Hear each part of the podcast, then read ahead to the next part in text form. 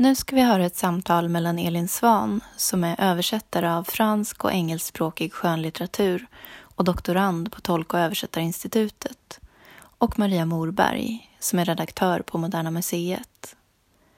Samtalet hölls under Stockholm Literature på Moderna Museet i Stockholm den 28 oktober 2017. Samtalet handlar om Elin Svans arbete med att översätta den fransk-kanadensiska författaren Lise Tremblays böcker Hägern och Huset på St. Pauls väg. Den senare är en personlig bok om två döende föräldrar som kanske är en roman, en berättelse, ett kvitto eller en autofiktion.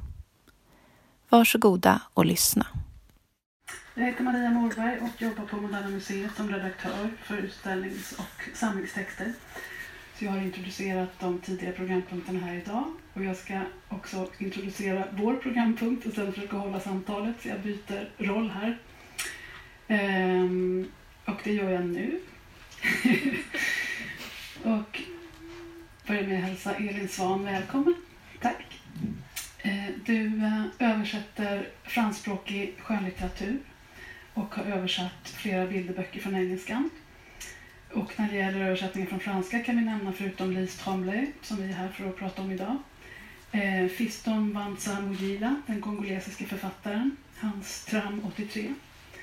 Eh, du forskar om svenska översättares yrkesroll och identitet vid Stockholms universitet. Och eh, sen får du stå ut och höra en jättefin prismotivering för du fick i våras ett pris från Svenska Humanistiska Förbundet till en yngre person som utfört ett lovvärt intellektuellt arbete i humanistisk anda för dina utomordentliga skönlitterära översättningar samt insatser för att främja svensk översättningskultur. Mm. Och då ska vi prata om Lise Tremblay här idag, den fransk-kanadensiska författaren som just har pratat i auditoriet med Ida Linde och Julia Peirone. Och eh, du har översatt eh, båda hennes böcker. Det är Hägen som kom 2003 i Kanada och 2015 i Sverige. Och Huset på St. Pauls väg som vi ska prata om idag, den kom 2017 på svenska och 2015 i Kanada. Och du har översatt bägge och förlaget är Ramus. Och Hägen är en serie noveller som utspelar sig i en icke namngiven by utanför Quebec. Och den nya boken är en vid första anblick journallika anteckningar om en döende mor. Eh, och det är berättarens och författarens döende mor. Och eh, om när fadern dog. Och jag tänkte att vi kastar oss in i materialet med en gång. Mm. Att du får börja med att läsa ett stycke. Ja lite i mitten här kan man säga. Det här är början av ett kapitel i, eh, eh, i det vita rummet. Mor sitter i sällskapsrummet i en rullstol i skinn som är besynnerligt lik den gröna fåtöljen som hon och far hade. Den tronade mitt i vardagsrummet och mor, nedsjunken i depression, tillbringade hela dagar i den. Hon gick upp på morgonen och satt sedan stilla i timmar utan att röra sig. Far kom med hennes frukost.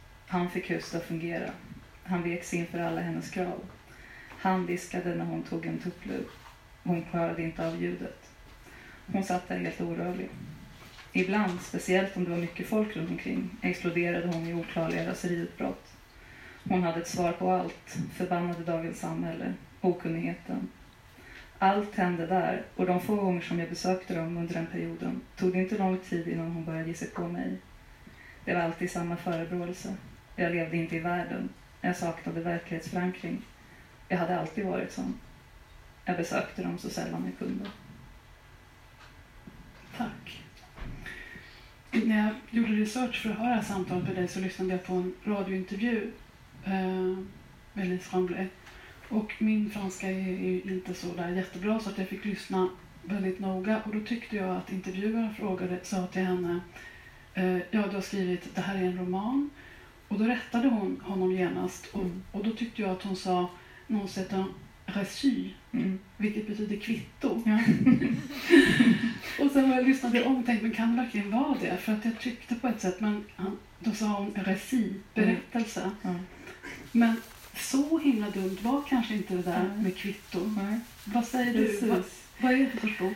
Ja, ehm, jag har precis pratat med henne också i en zon och då råkade jag säga autofiktion. Då höll hon inte alls med. Men på franska, alltså här är den franska boken och det står liksom reci här längst ner. Det kom upp lite nu i samtalet i auditoriet också och då sa tolken ja, berättelse eller liksom redogörelse. Så det, det kom ju lite åt kvittohållet. Ja. Eh, från personlig redogörelse. Ja. ja. Nej, men det är ju väldigt en personlig bok ja. på många sätt. Ja. Ehm, Och hon har sagt att det här är inte en bok om... Vi kanske först ska... Mm. Ska vi nämna... Kan, vi, om vi gör så att vi tar några av de här olika rummen eller platserna som Mm. boken utspelar sig. Det är alltså mamman befinner sig på en psykiatrisk avdelning på ett sjukhus i Quebec. Och det är det vita rummet.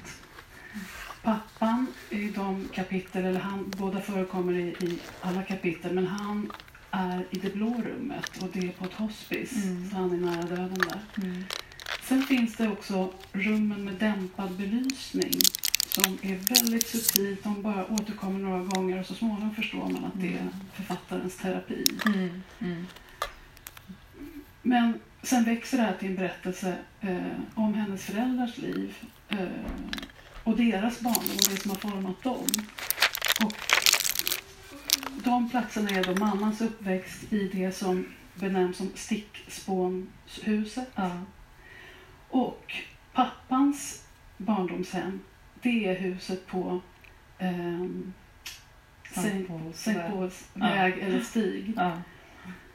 Och det är där, du kanske kan prata om det här som vi var inne på tidigare om, eh, alltså vad är det hon har, den är, den är väldigt intim på Mm. ett sätt den här boken, men Mm. hur, på det sätt den är formulerad så känns det inte kladdigt eller alltså självutlämnande på ett störande Nej. sätt. Det är väldigt osentimentalt eh, beskrivet. Eh, Och Lise pratade om det, att, liksom att hon, det, det är en förutsättning för att hon skulle kunna skriva den här boken var just de här rummen med dämpad belysning. Att det är liksom, hon, hon kunde skriva dem liksom ganska, ganska sent. Men det är också viktigt tror jag för henne liksom, att det inte är hennes eh, berättelse utan det är hennes föräldrars Mm. berättelse. Men sen är det ju väldigt mycket till stor grad en, en produkt av just det här området som ligger då i Quebec.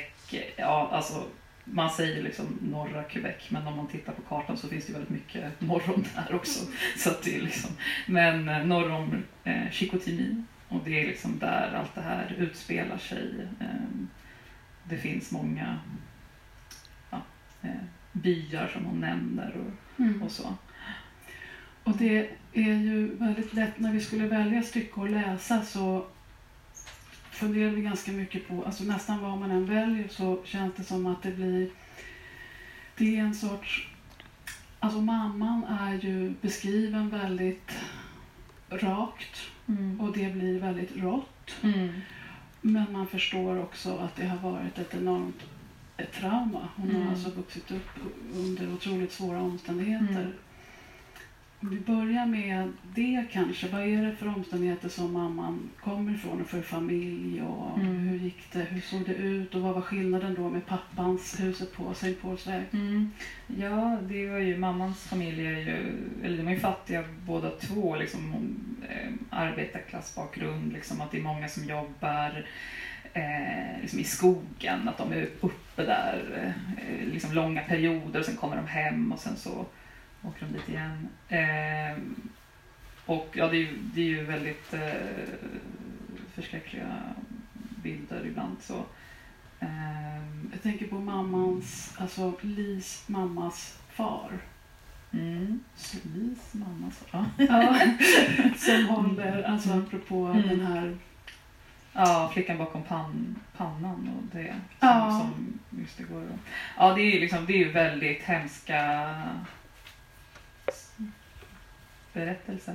Och sen pappans familj har liksom varit som en något sorts målbild för henne. Liksom att hon säger liksom tid- tidigt att jag, eller berättaren säger tidigt så här, jag ska bli som dem på huset på Sankt Pauls väg. Jag Ja. ska dricka jordgubbslikör. Stora glas med jordgubbslikör. Och, och öva på bossa nova-steg. Ja, precis. Så det finns ju liksom, liksom, en, liksom en slitning liksom i familjen och eh, också mellan mamman och pappan där, där pappan har liksom, så här, säg inte det här till din mor, inte ett ord till din mor, liksom återkommer hela tiden. Mm. Medan hon har ett annat förhållningssätt till det här. Mm. Eh, Men sen är det ju också... Det här är ju den enda boken av Lise Tomley som är på det här sättet. Hon säger ofta liksom att det här, den, är, den är väldigt olik hennes andra böcker. Och jag förstår ju, den den är ju verkligen det på många sätt. Eh, Men jag tycker ändå att den är på många sätt är väldigt lik hennes andra böcker också liksom i hennes eh, eh ton, i hennes ja, hennes stil, att den, de utspelar sig i det här. Hon har, mm, ja, jag har faktiskt alla hennes böcker här, jag bra. pratade om dem tidigare. Mm. Eh, och de är ju alla så här hundra sidor långa. Det är trevligt som översättare. Smidigt. Eh, men att de utspelar sig liksom i samma område nästan allihopa. Och jag tycker också att när, man, när jag har läst alla så Sen när jag läste Chemin Saint som kom ut 2015 så var det liksom som att man fick lite ett nyckel till hennes författarskap. Det är liksom som, eller jag vet inte om hon ska hålla med om det, men, men jag tycker ändå att det är många så här scener som återkommer i hennes böcker. Det finns liksom alltid det finns alltid en begravning med till exempel. Det är alltid just det här att hon, personen i Huset på Sankt väg tidigt säger så här, jag ska bli som dem. Så är det ofta för hennes personer också tycker jag. Liksom att de, det finns en så här avgörande eh, situation när de kommer på så här ska jag ha. Och liksom det här med exil är också väldigt, det är ett stort tema liksom att, att ge sig av, att, att åka någon annanstans, kanske åka till stan men ändå liksom eh, det ska finnas något avstånd. Eh, för jag upplevde det som att det, var liksom, det fanns många av de här urscenerna finns liksom beskrivna i Huset på Pansarpåts väg och sen så finns det liksom, liksom olika varianter för dem lite, lite Mm. här och där. Mm. Eh, mer eller mindre viktiga liksom, men en- ändå. Liksom, så. Mm. Eh, Jag ja. chansen att träffa henne igår lite snabbt och Ja. var full av beundran då och blev ett sånt här jobbigt författarfan som började tala om hur mycket den talade till mig och så. Ja. Ehm, och då så, så sa jag till henne att första gången, min första genomläsning så uppfattade jag det nästan som en journal och eh, sen när jag djupläste inför att jag skulle prata med dig Mm. så upptäckte jag det här som du också pratar om, allt som står mellan raderna i Mm. hennes stil. Och att det också blir på ett otroligt, återigen osentimentalt sätt och väldigt eh, komprimerat, enkelt, rakt, korta meningar. Mm.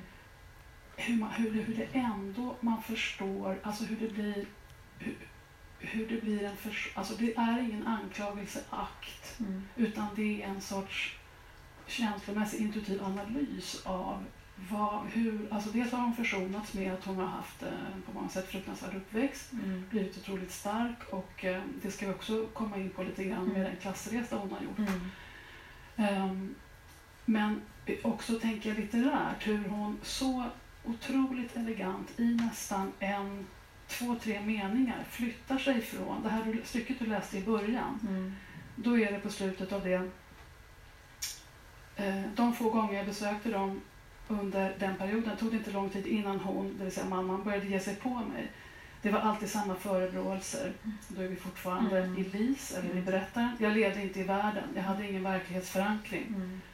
Och sen nästa två korta meningar som avslutar det stycket. Jag hade alltid varit sådan. Jag besökte dem så Mm. sällan jag kunde. Mm. Då är det som att det är liksom mammans anklagelse och röst som kommer in i. Och det är sådana glidningar hela tiden. Hela tiden. Har det varit, var det, hur var det att översätta? Mm. Ehm, alltså nu när jag översätter när jag översatte Hus på Tomtpås väg, det var liksom, det känns, eller jag känner mig liksom att jag, de är, jag känner att jag är van vid hennes stilspråk. Jag håller på med en tredje nu också. Mm. Eh, men det, det är ju liksom, det som jag tycker är svårt är att inte tolka in för mycket. Att in, låta det liksom stå som det står. Eh, så, just därför att börjar man, går man in där och pillar liksom, så, kan det, så kan man på något sätt liksom dra det åt något håll som man kanske inte vill, utan låta det liksom, ja, så. Eh, dels det, och sen också, ni kanske är mer i någon slags redigeringsfas, liksom, men att försöka skala av så mycket som möjligt och försöka eh, alltså jag vill så få ord som möjligt. Mm. Eh, så. Eh, försöka ekonomisera liksom med, med det. Mm. I, i, eh, I Hägen var det också lite, där är det lite olika berättare. Eh, där en del kommer från byn och en del är liksom så högutbildade kvinnor från Montreal. Och där försökte jag också lite i dialogen få till lite något lite talspråkligt men jag tror inte att det kanske, man kanske inte märker det, men jag försökte. Eh, så eh, så det, det tycker jag om man jämför med Ja, Fiston som Ursula, jag vi ska inte gå in på det för det blir lite, men eh, det är liksom, det tycker jag är specifikt för henne liksom att, och också Ja, eh, just det här att man måste läsa liksom några gånger innan man så här förstår vissa meningar kan man tänka först. Liksom så här, aha, varför förstår det här? Varför står det så här här? Men sen syns man så här, okej, okay, ja det var därför. Mm. Eller liksom det syftar på något. Mm. Så, liksom, det är ganska mycket. Jo, det är en varning för att snabbläsa den här. Eller man kan mm. göra som jag mm. att man först snabbläser och sen ja. tar man sig tid ja. och liksom lyssnar in. För att, risk att du, och du har gjort en sån fantastisk översättning och det är ingen risk för att du har klampat in och försökt begripliggöra någonting utan du har verkligen följt hennes ton. Och det pratade vi om att, för man uppfattar inte franska automatiskt som ett så ordknappt och kargt och språk. Nej, nej, nej, precis. Och då sa du att quebecfranskan ja jag vet liksom inte om jag kan någon teckning för det, men jag har liksom någon så intuitiv eh, känsla av att jag eh, gärna, eller jag gillar, jag gillar sånt språk på svenska. Mm. Liksom. Mm. Och jag tycker liksom att jag har ändå läst ganska mycket både franska och quebecfransk. Eh, och då tycker jag att jag tycker hitta mer som jag gillar där. Men jag vet liksom inte riktigt. Men det är ju en stor skillnad liksom. Hon Li skriver ju väldigt korta meningar. Alltså det är liksom, det är inte så... Ah.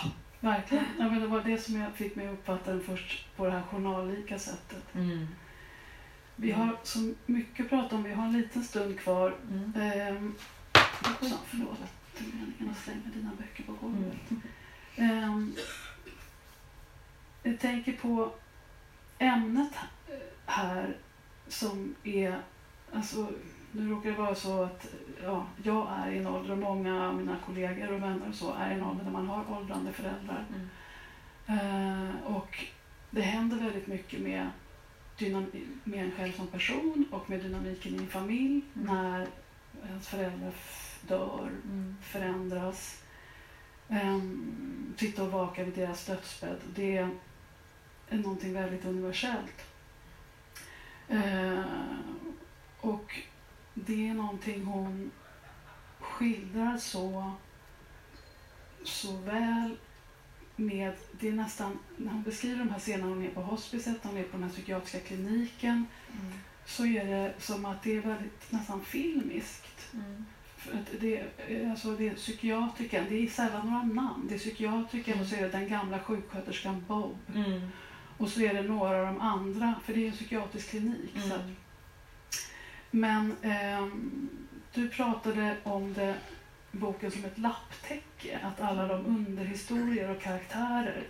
Mm, att det liksom är, det är liksom berä, ja, berättelser som, som återkommer, eller liksom som, som byggs upp på något sätt. Jag tycker också i slutet eh, när han pratar med en av hennes bröder så, så blir det liksom att, att huvudpersonen har en vad som hon tycker är en berättelse om familjen. Men så inser hon att nej men han kommer inte alls tycka, han har, för honom handlar det här om något helt annat liksom. Eh, att det liksom alltid är, ja, och liksom berättelser om familjen. Så varför, det, det, är också någon sak som hon skriver någonstans här att den officiella berättelsen för mig, eh, om, om mig i familjen är att jag har flyttat till Montreal och blivit liksom eh, ja, s- snobbig liksom. Eller så här, författare skriver fina ord på papper liksom. Mm. Eh, och inom familjen så, så går hon med på den här officiella berättelsen. Men Mm. nu, liksom, ja, så det, det, jag tycker det är... Det, eller man, man, man kan se hela boken som många olika berättelser som liksom någon slags prisma som bryts på lite olika ställen. Mm. Precis när du säger det så kommer jag att tänka på just en scen när de är i, eh, på den psykiatriska Mm, kliniken. precis. Psykiatrikern vänder sig till, min, till mor och frågar henne vad hon tycker om det jag har berättat. Mors svar är fantastiskt, från höjden av hennes intelligens. Det är nästan så att jag borde gratulera henne. Hon säger, min dotter är alldeles för välutbildad för mig. Jag har inte förstått vad hon säger på flera år. Jag ler mot psykiatrikern. Hon ler tillbaka. Jag hjälper mor att resa sig. Ja, ja.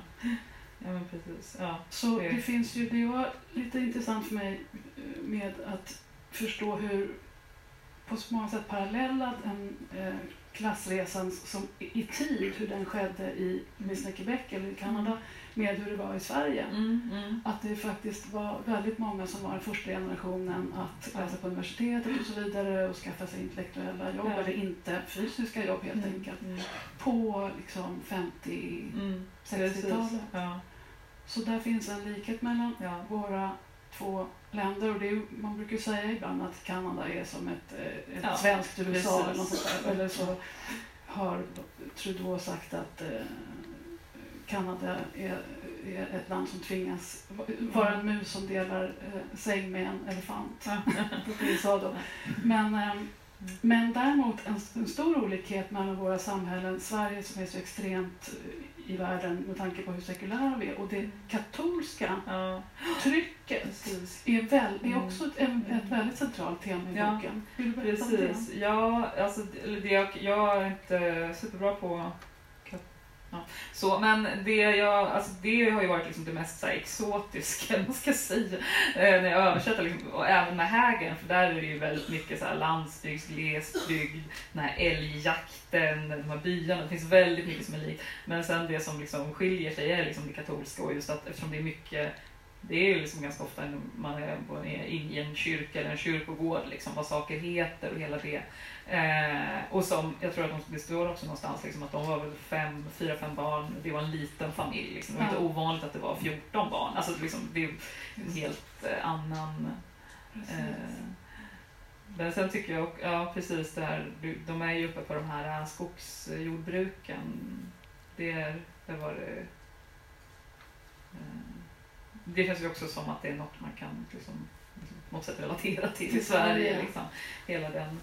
eh, Och du berättade att delvis är, kan, eller du får uttrycka det hur du vill, men du, att du delvis har översatt den lite grann i samarbete med henne, eller att du Mm, träffade henne i ett väldigt intressant Ja. skede. Ja, alltså hennes böcker är ju inte så långa då, som, som sagt. Så att, eh, men jag hade översatt liksom en bit och sen så för, för förra sommaren så var jag på ett översättarresidens i Banff i Alberta i Kanada, Klippiga bergen. Och då är man där i tre veckor och sen eh, bjuder de dit eh, en eller två författare. Och då hade jag den stora turen att de bjöd dit just Lis. Eh, jag hade inte träffat henne innan, eh, så då var hon där en vecka. Och då hade jag liksom gjort en grov översättning av hela innan.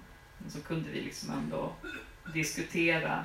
Eh, och dels så liksom det jag frågar om, men framförallt då är ju de här kulturspecifika grejerna som är specifikt för Quebec. Liksom. Mm. Det, fanns, det finns lite olika saker. Men sen också eh, om det är liksom, det är en mening, men så kanske man måste veta liksom vad, hur ska den här liksom, hur ska man förstå den här meningen liksom?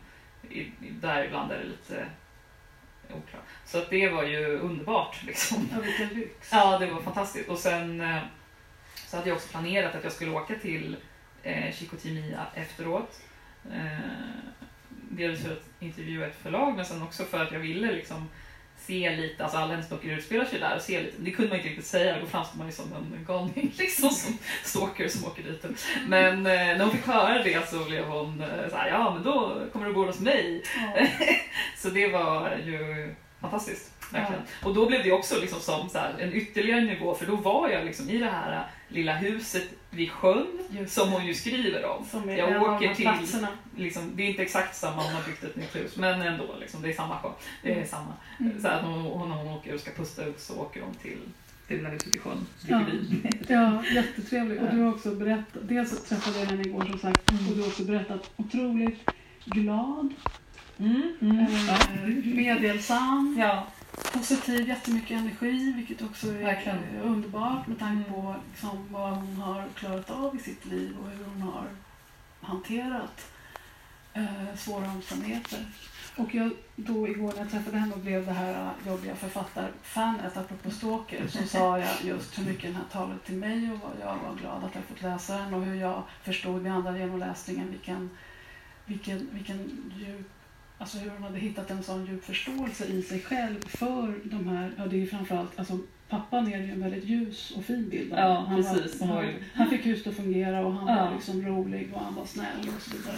Men mamman var fruktansvärd Ja, och hade. Och mormor var ju också Mormor var fruktansvärd. fruktansvärd och hade, alltså, fick ett antingen eh, totalt eh, nervöst psykiskt sammanbrott varje sommar eller ett väldigt avancerat psykodrama. Det var liksom de Mm, två varianterna mm. under 40 år.